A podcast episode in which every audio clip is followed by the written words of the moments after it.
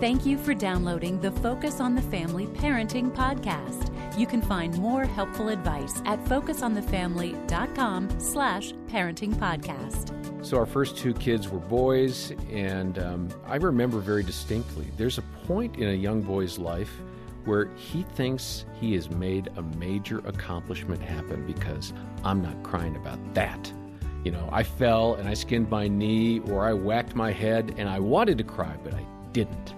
And then I had girls, three girls after those first two boys, and those girls could cry and emote, and they knew exactly what they were feeling all the time. There is a difference, generally speaking, not all the time, but generally speaking, in boys and girls. Uh, I'm John Fuller, uh, along with Danny Huerta. And Danny, you've got a boy and a girl. Do they emote the same? Oh, yeah, they're exactly the same, John. Oh, no, that's wait. Because you've been a perfect parent, and you've made them little, right. little Dannyites. Yeah. yeah, no, boys and girls do, at the very raw level, show differences in their emotions. Uh, boys tend to uh, to express themselves through physical means. Maybe it's a punch. Maybe it's a maybe it's run around. Maybe it's a break something. Break something or uh, get really loud. Girls tend to, to hold it in or get loud verbally and can be mean. They can mm. be really mean early in their lives with girls and as as girls age. In my counseling uh, practice, I've I heard many stories of girls being very mean verbally and behind other people's backs and yeah. through through gossip. And, and there, and there are emotions behind that, right? There are emotions, completely. And, and really, John, we don't have to be taught to have emotions. They just come, and we learn how to manage them or conceal them. And it depends on how we grow up within culture, within the culture of our family, within the, the culture in general. And as parents, we get to step into those places of emotion with our kids and not box them into boy-girl emotions, but to help them express them well, to have a relationship with whoever's around them. Mm, that's good. And today we're hearing from Sissy Goff and David Thomas. Uh, they're both directors at Daystar Counseling Ministries. They have years of experience counseling children and families, and here they are talking about kids and emotions with Jim Daly. Sissy, I'm coming to you now. Okay. The, uh, the observation, when does a child begin to, I guess, express themselves in a way that you can begin to assess their emotional capacity? I well, mean, other than crying. Right, right. well, crying is an emotion, right? That's part of what's so confusing. And, and in our counseling practice, we see kids and families, and we also do parent consults. And it's fascinating, even parents of toddler-age kids, you know, I mean, you all probably talked about this a lot. Anxiety is a childhood epidemic in America today. And so that is, I mean, when we first both started counseling twenty to twenty-five years ago, I think probably every three to four out of every twenty families walking in the door were dealing with anxiety. Now I'd say it's sixteen to seventeen out of every twenty new families mm. that, walking in the door. That's amazing. It is. And why?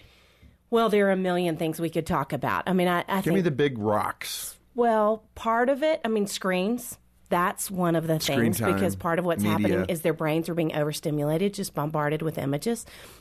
And so then our brains reach this heightened state, any of us, not just kids. And then, but kids don't have the ability to calm themselves back down. That's one. Overscheduling, honestly, we're just doing too much. I had a girl say to me one time, and she was really introverted and, and leaned toward anxiety, and she said, I had to stop my mom from scheduling activities for me because hmm. it was too much. And, you know, we're to be the gatekeepers as the grown-ups in their lives. And hey, so, let me ask you this, though, for that mom and dad. Yes. It's not just a mom, but uh, parents who are wanting their kids to experience so much in order to get them on the right path, to get them on the honor roll path. This is really critical that right. you don't burn them out. Right. And kids are feeling more pressure than they ever what, have. What's a good thing for a mom and a dad to think about that's a little healthier perspective that way? That it's healthy to have idle time? It is absolutely healthy to have idle time. Because remember, the old growing yes. up, idle time's horrible, idle time's horrible. But actually, some downtime is really critical. Yes, and to pay attention. I mean, it's what you were saying. What are you noticing in your child?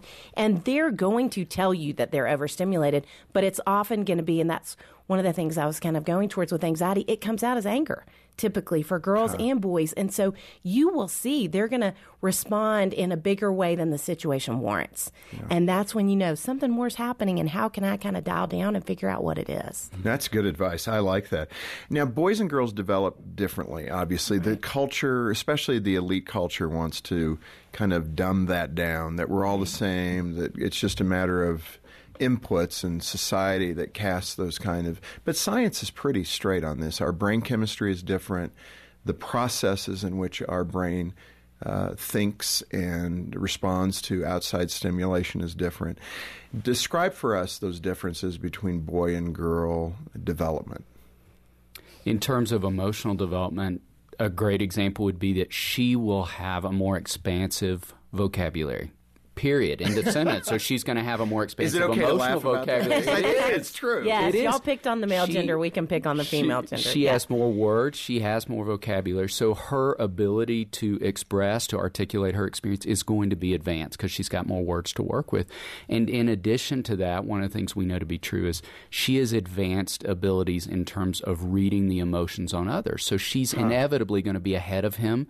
Oftentimes, not always, there are certainly exceptions to the rule, but ahead of him in terms of empathy because she has advanced skills in terms of understanding what's going on inside of another person. So yeah, there'd that, be two examples right there where the differences are strong. And that's good strong. With the girls being uh, verbal, more verbal typically. Exactly. Um, the boys struggle with expression. And when you talk about an emotional vocabulary, how do you help a boy and what age uh, should a parent begin to help a boy become more capable in their vocabulary to express their emotions? We recommend early on, from one year on, be using a feelings chart. And and it's the starting point that when we're using emotional words with them, we're referencing a chart and just mm-hmm. pointing. I felt sad today and I, because I think I hurt a friend's feeling. I felt embarrassed today that dads are talking in front of boys to say, I felt embarrassed today. I had to give a presentation to the board of directors and I didn't feel prepared.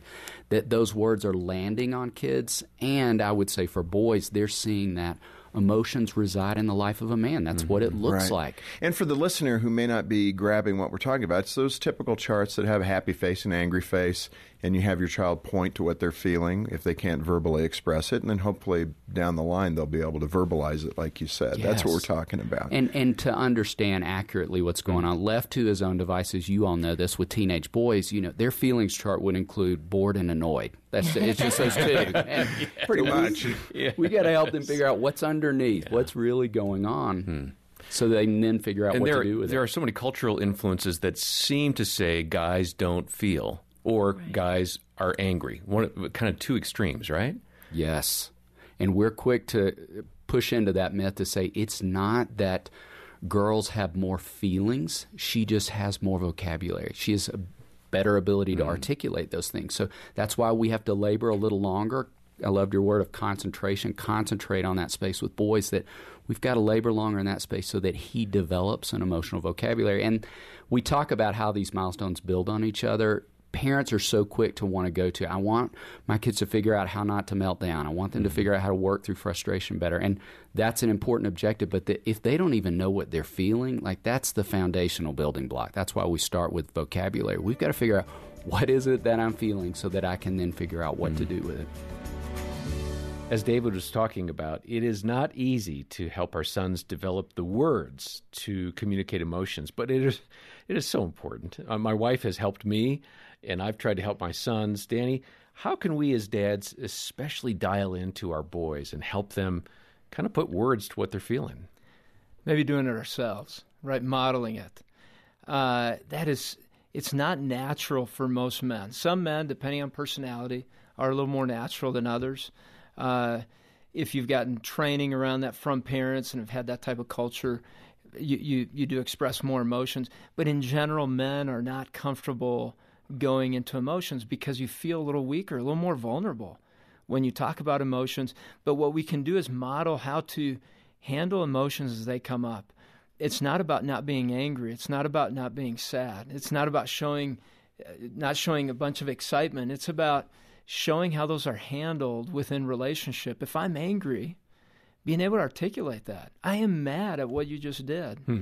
and I'm going to take a time out right now to regroup so that we can reconnect and talk about what just happened. Or I'm really listening? sad. Were you listening to my conversations just last week?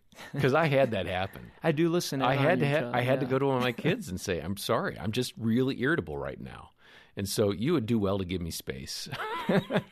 yeah, self-awareness yeah. for us as dads uh, is is key, and, and it is a hard thing to do. that's one. The second one is managing the emotions on a day-to-day basis, because we're going to have them. And that is working out, maybe doing other things. And I know we're going to talk in future future sessions more about kind of that specifically. And it's it's a self-care idea, but the first idea is to model that within our marriage and then within our relationships with our kids. Hmm. Well, we're going to link over to the website in the show notes, so make sure that you follow up and find the resources that we have, including Sissy Goff and David Thomas's book, Are My Kids on Track? Uh, that's all about identifying those emotional milestones with your children. Uh, we've got that and more. We'll send that book to you as a thank you gift when you make a generous donation of any amount to Focus on the Family today. And uh, join us next time as we hear more from David and Sissy. For now, I'm John Fuller. On behalf of Danny and the team, thanks for listening to the Focus on the Family Parenting Podcast.